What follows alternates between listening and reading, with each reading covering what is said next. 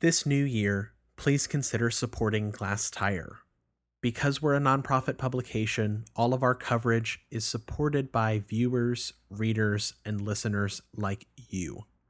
If you would like to support our coverage, our news writing, or anything else on our site, please go to glasstire.com forward slash donate. Thanks so much and enjoy today's show.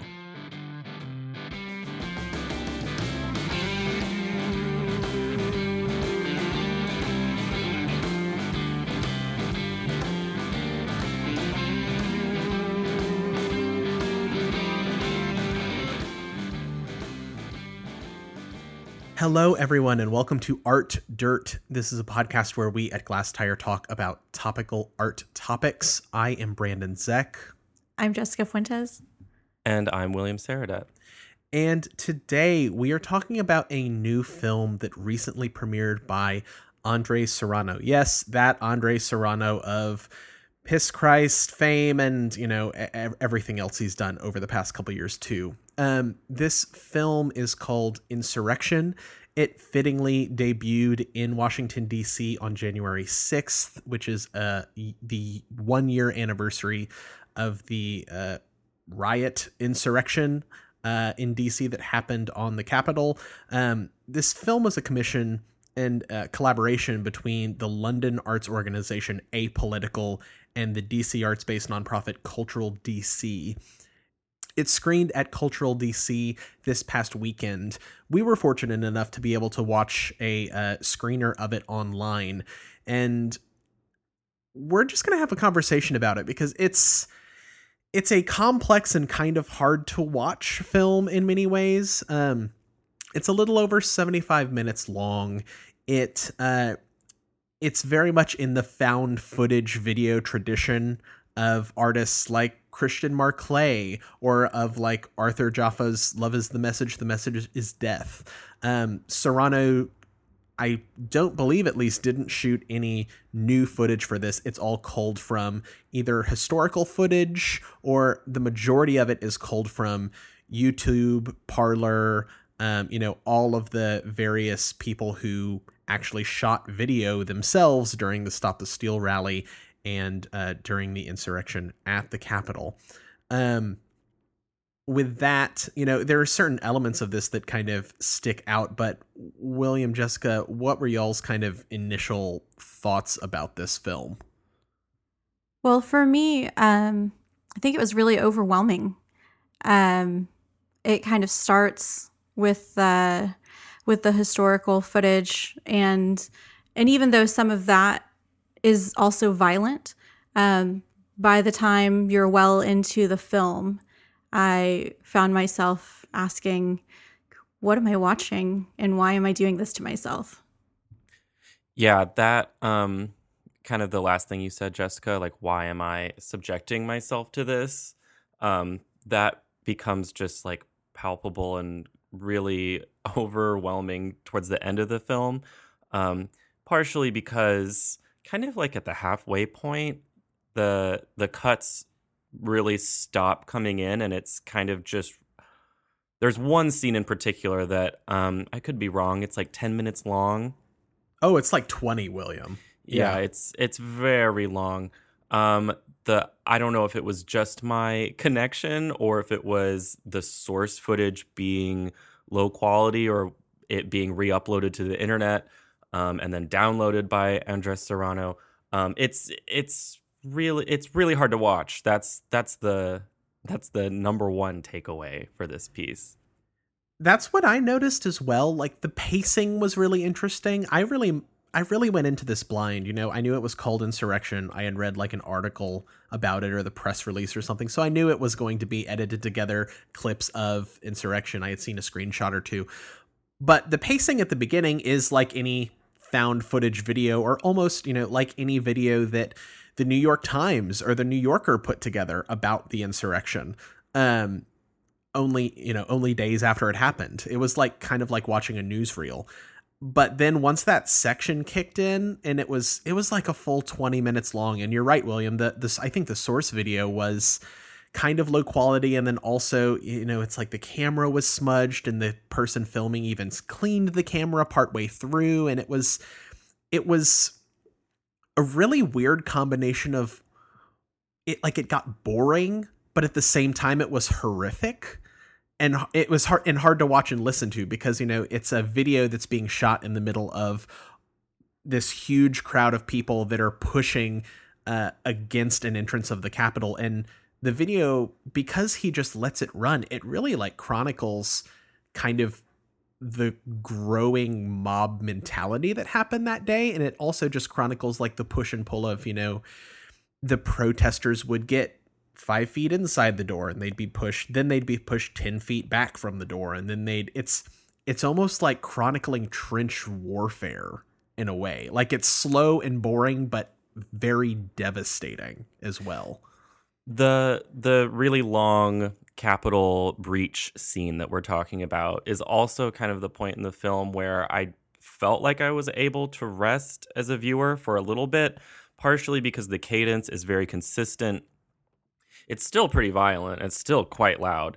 But um, the scenes where the Trump supporters outside are talking straight to the camera, um, sort of scream shouting their beliefs and their interest in kind of resetting the government those scenes um, for me were especially difficult to watch because it does kind of feel like you're there and it's also some of the most it's just one of the most jarring kinds of interpersonal interactions is when you're being yelled at by someone who maybe has a holds a very strong belief that may not be your own personal belief. Um, but yeah, Brandon, there there there's a lot of scenes of breaching the Capitol from that day, and Serrano seems pretty intent on showcasing this one long, slow uh, holdout. Um, that does seem indicative of of something uh, that I can't quite place. Yeah, I was curious about the decision on the length of the film. Um, so it's 75 minutes. And for me, I also found myself wondering, like, what what is the venue this is intended for? Is it going to be shown in galleries? Is it meant to be shown that way? That seems rather long. Is it going to be shown in theaters? It seems a little short.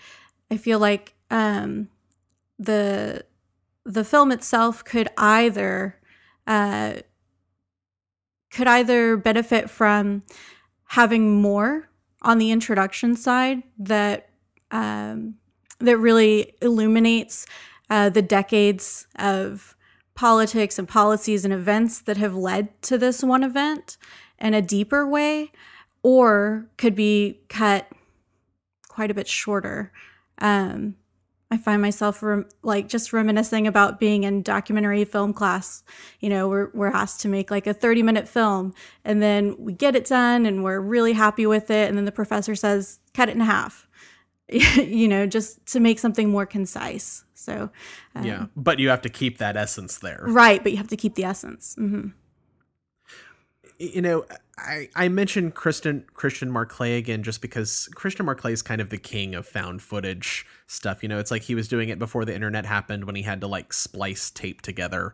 Um, I'm thinking of different pieces of his and how they exhibit different pacing in video art, kind of as a genre.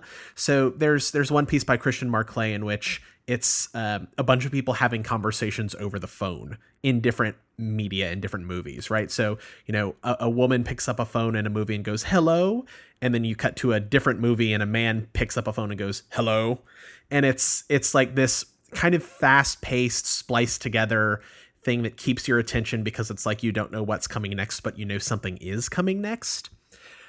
Versus, uh, there's a piece that was actually in the most recent Venice Biennale and it was uh, 48 war movies. And it's like this video work where these 48 war movies are pay- are playing like stacked on top of one another on a screen and they're playing together at the same time and the noise is overwhelming and there's no way to necessarily watch a single element of it because everything is abstracted because everything is stacked on top of each other um and it's like I, I saw that piece in a gallery in New York, and I was like, I'm very glad to see this. I sat in there for like five minutes and walked away. Whereas I could watch that whole telephone piece because it's fast paced and energetic and you want to see what's coming next. Jessica, to your point of like the pacing of it and the length of it, um, I feel like this is one of those video pieces that if it were playing on a loop in a museum, it would so depend on when you entered into it to decide what kind of attention you're going to give it. Because if you enter in on that 20 minute long uncut scene of this footage, I mean, I feel like I'd sit there for three minutes and then bounce. Whereas if you walk in on a montage that's overlaid with music, you're you're going to be there for a little while because it it keeps your attention. And that maybe that short attention spans by us, maybe that's, you know, one of the problems of video art that unless you get in there right when it's starting, you may not know what's going on. Um, but yeah, it has the because of the length and because of the pacing of it, it has the ability to keep a viewer who's captive in focused a little bit, but it has the potential to like lose anyone who's just popping in to see it. It's interesting that you bring up uh, Christian Marclay. Um, we're kind of talking about sort of other art references for found footage, collage media, video pieces. I struggled to kind of attach this work to that art legacy because there's no narrator. Um, there's pretty minimal contextualizing of anything. Um, there are like mock title cards modeled after D.W. Griffith's 1915 film, The Birth of a Nation. Um, but other than that, uh, it's really just clips that are that seemingly come in chronological order of the events of that day, um, and then it kind of ends. The things that I, the artists I was kind of thinking about while watching the film was maybe like Adam Curtis. He's a former advertising worker, and now he makes um, found footage films with access to the BBC's full archives. But he narrates over them. He definitely pontificates. He makes a lot of points. They're kind of like loose and fluid and artful, um, but they are quite political. And then I was also maybe kind of thinking about forensic architecture, which is um, a media agency that does like forensic research on a lot of global upheaval and like war moments. So they'll look into the death of um, an Israeli citizen and then pull as much footage as they can from the event and kind of triangulate uh, where the bullet was coming from, that kind of stuff. So that's highly technical, very involved, um, and sort of pointed at kind of reaching a you know a conclusion.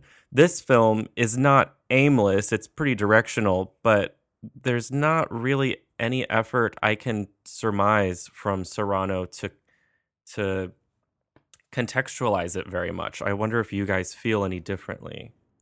Well, and I'll add to that, Jessica. I want to know your opinion if you think these title cards that William mentioned, do you think they added anything to the film? I was kind of like back and forth. It's almost a little bit Serrano like making the film into a parody. It's like the title cards also in in, addition to being you know, to alluding to the birth of a nation, they're like saying that basically this is a Trump film and like it has his signature on it, and it's saying that, you know, this is these are images that he generated because of his actions. And I I don't know, th- that didn't ring, you know, super insightful or or funny or really anything to me.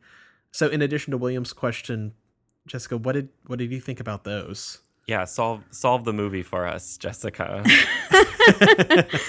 well, no, I agree with you, Brandon. Um, you know, when I first saw the title cards come up, and maybe it's maybe it's because um, as the movie as the film starts, the title cards are more frequent, and then the longer it goes, and the the clips are getting you know longer without cuts. Um, then the less frequently you're seeing those those title cards. So I think early on, originally when I first saw them, they made sense because we're also looking at this historical footage, um, and so I can see the connectivity um, between showing historical footage, um, making this reference to the birth of a nation. But then as it goes on, it just kind of feels out of place and unnecessary. The title cards, we maybe should um, explain to the listener, also feature Donald Trump's signature on them.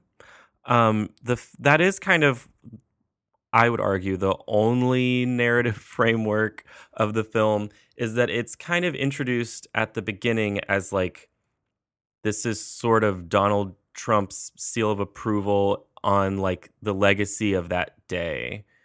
That like this is kind of this is almost coming from the desk of Donald J. Trump. And at the very end of the film, um, there's a there's a like a vignette, a clip of Donald Trump, like officially um, mourning the death of Ashley Babbitt, one of the people that died that day, and sort of a, uh, offering his condolences to their family, and then wrapping it back up into being like, this is why we all need to really, you know, make sure that the government doesn't fall into the wrong hands. So get out there and make sure that you're on the right side of history.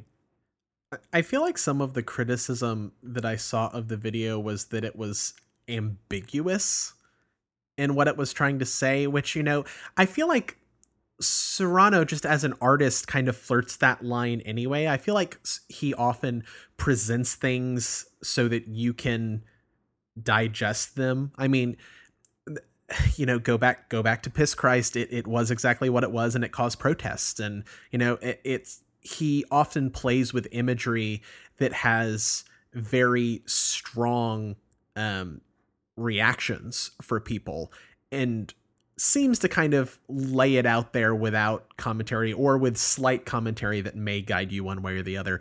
Did y'all feel that this was ambiguous or did y'all feel that this was like a rebuke of Trump? Because he's also been working with Trump for a little bit. Like he, before Donald Trump was even president, Serrano took his photograph. Uh, once Trump did become president, he organized this huge installation of like Trump memorabilia. I think it was like at a club in New York.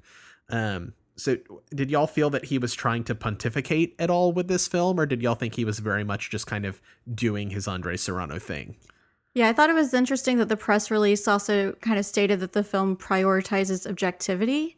Um, and and while there uh, wasn't kind of like a heavy handed you know narration or, or something um, that was driving home a point it didn't feel particularly objective to me. Um, but maybe that's also, I, I would be interested to hear from somebody else perspective um, because as somebody who who disagrees with what took place that day i think i'm going to view it in a particular way but i also wonder how a trump supporter who supports uh, what happened at the capitol that day would would see it. That would be really interesting to understand. I think um, it's really interesting that you bring up that line from the the press release, Jessica, that somehow this is um, an objective presentation or, or, record of that day. Um, and I think you had something similar in your notes, Jessica, that like this day didn't happen very long ago. Um, it was highly, highly mediatized lots of people saw it. I mean, I, as it was happening, it became national, international news. Um, Donald Trump's legacy will also, I imagine, be fairly wrapped up in the global coronavirus pandemic. So, like, this day is so, this, the events of January 6th and all of the evidence we have of what happened, it's hard to see it from any other angle, is kind of my feeling.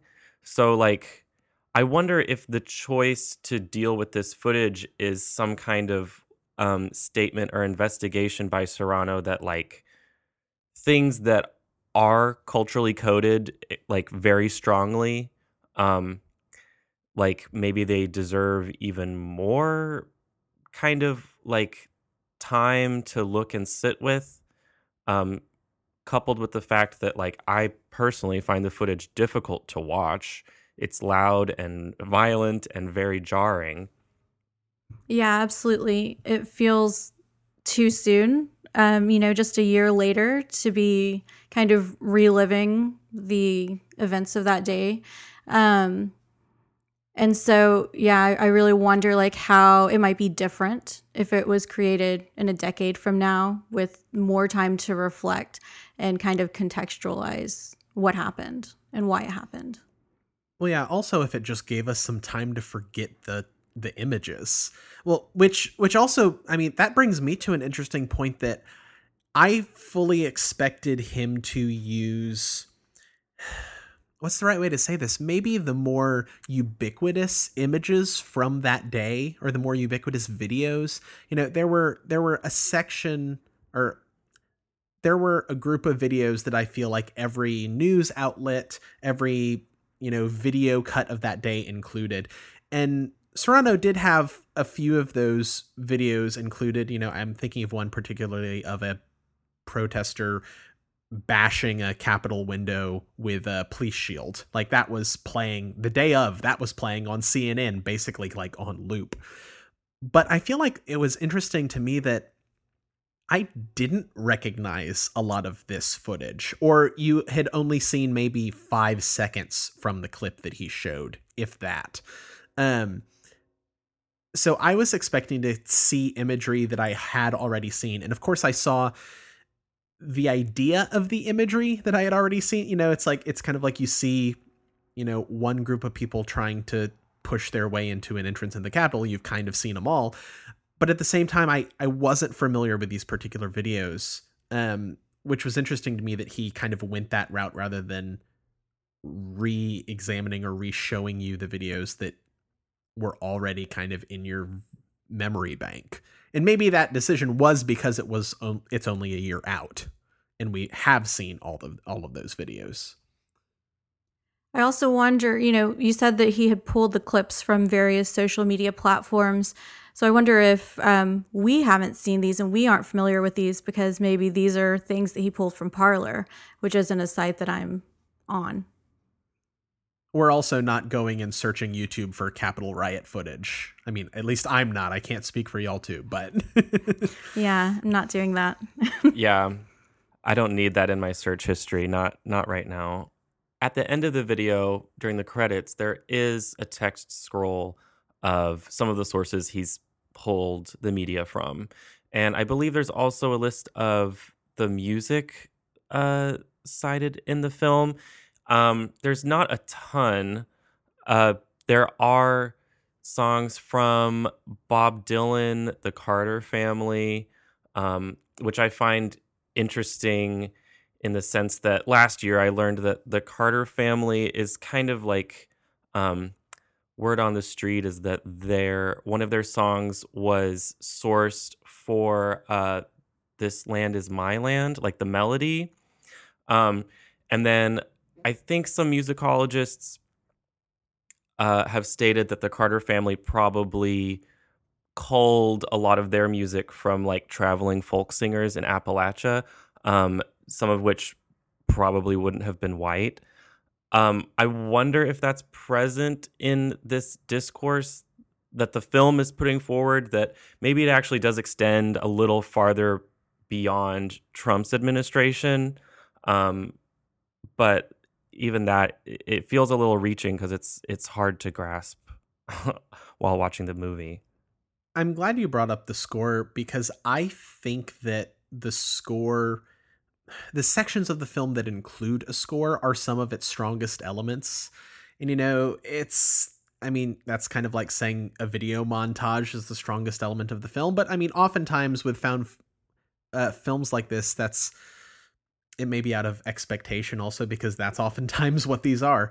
But there were elements of it that were really good you know some songs very much uh, very similar to the clips. Some songs serrano just kind of let play um and the songs are all of the songs are very you know they're very america they're very much kind of like american heartland um kind of folksy also. Um one of the songs that stuck out the most to me in just the way it was used though is there's um a recording of a group of people singing the battle hymn of the republic. That's you know the glory glory hallelujah that that song.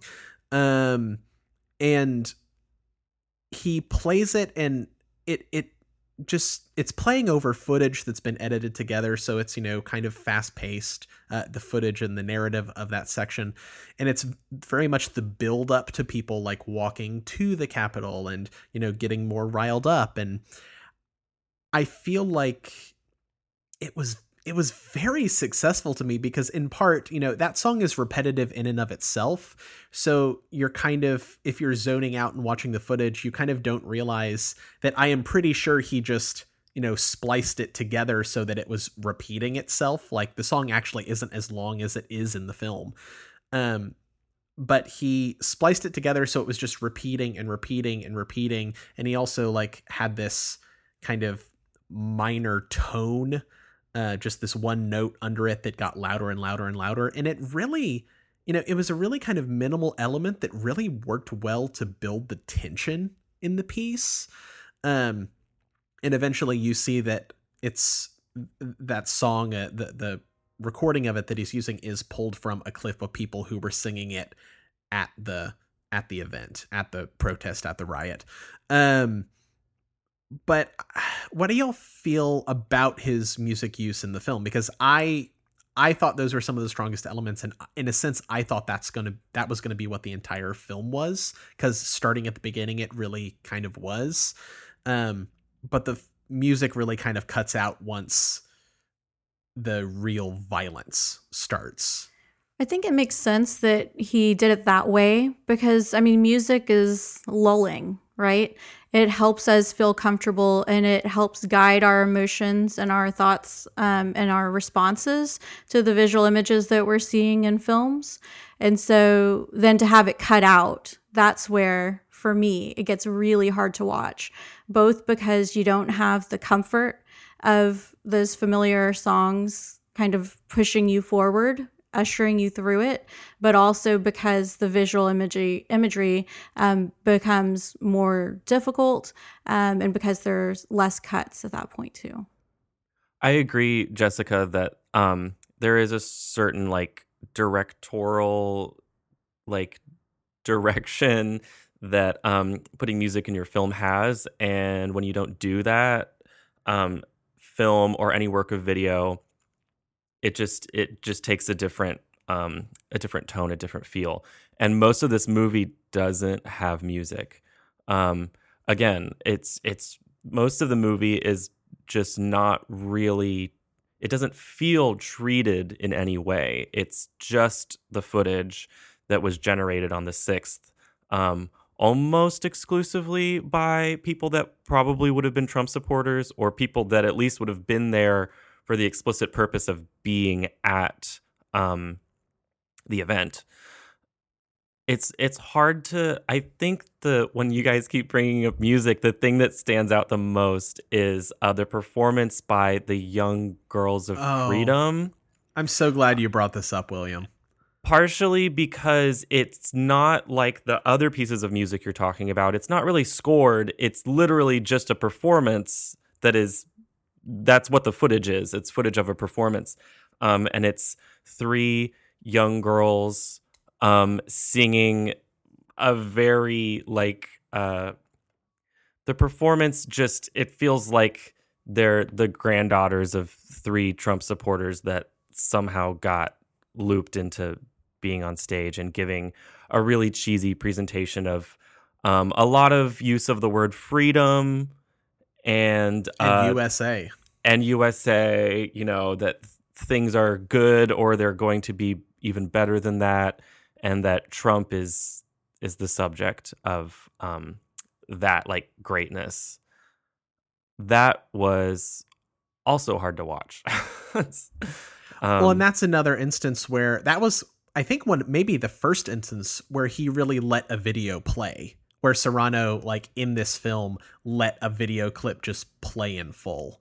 Um, and it, it really breaks the movie, or at least the cadence of the movie, because it's it's live footage, so we're being presented with people's behavior rather than being um, scored, having the footage be scored by song, but it's also like the crowd is still, everyone's watching.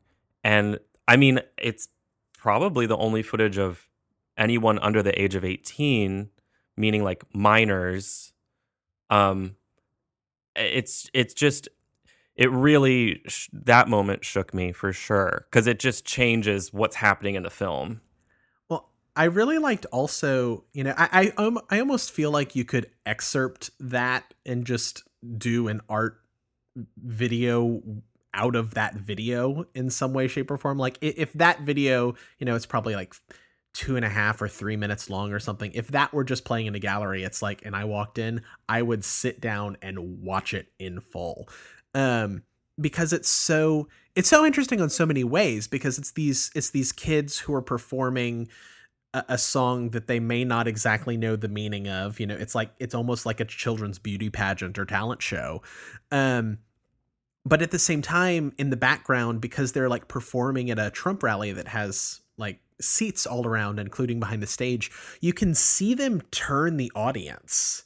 Like you can see the audience kind of be like what's happening? I don't really care about this. And like halfway through the performance the audience is like clapping along and smiling and and this also is a is a video that you can probably find pretty easy listener. So if you google usa freedom kids donald trump rally you should be able to find a video of this performance it's three young girls like lip syncing this song and it is a little creepy it's it will probably be familiar to people that grew up in the evangelical South. I mean, using children as cheerleaders for political movements is, you know, not like the newest thing.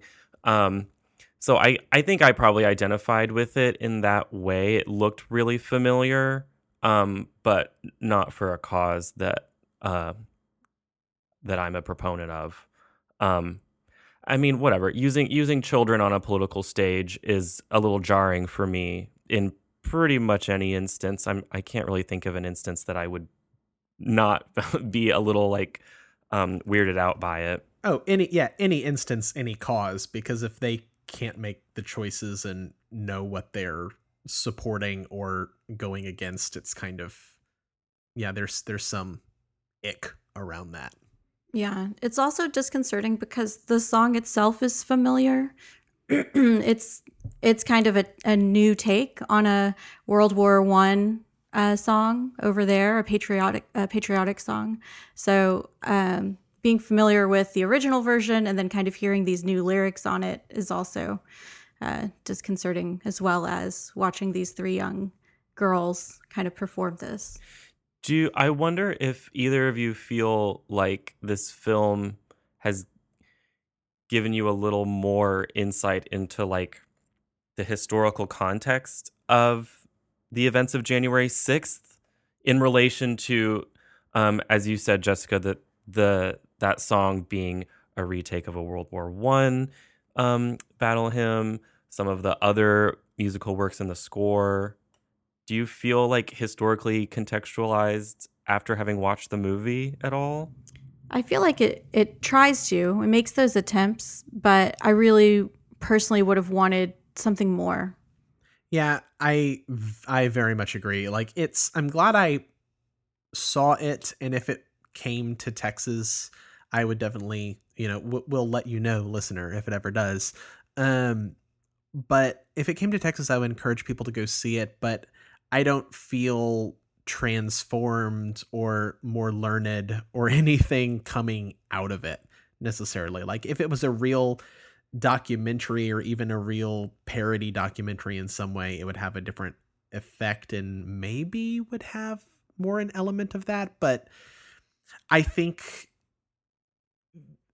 I think the ability of Serrano taking the angle of trying to be unbiased may taint the ability to learn anything, even though there very much is a way to do a documentary in an unbiased way.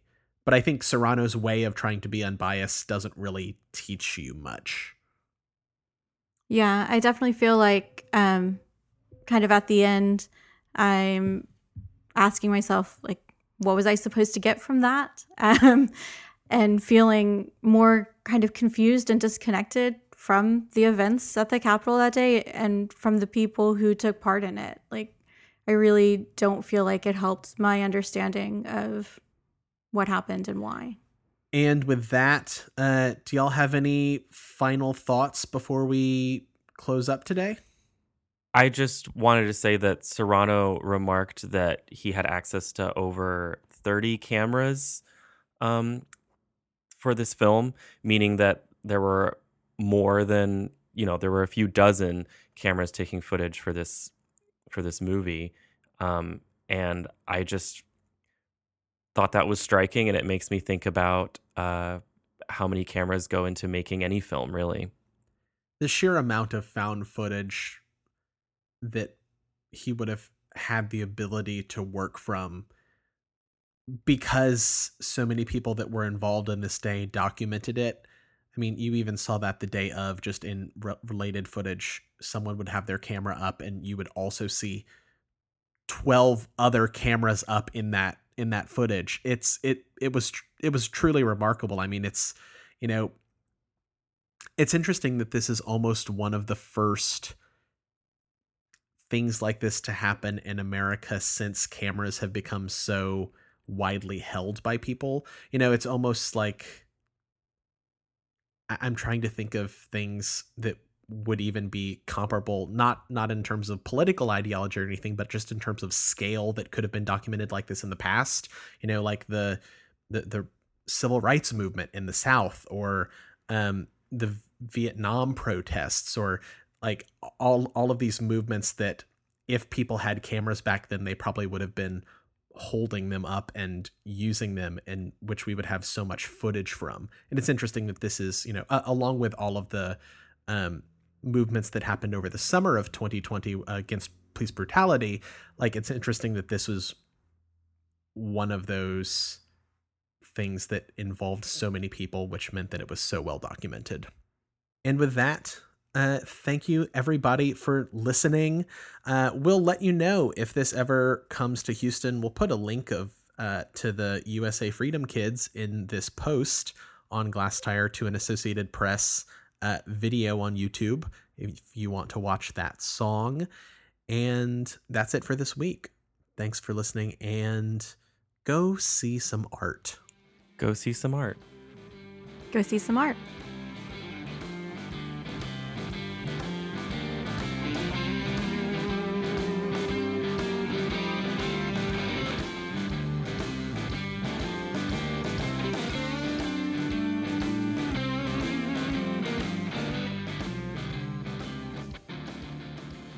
This podcast was recorded by Glasstire and edited by William Sarradet. Copyright Glasstire 2022.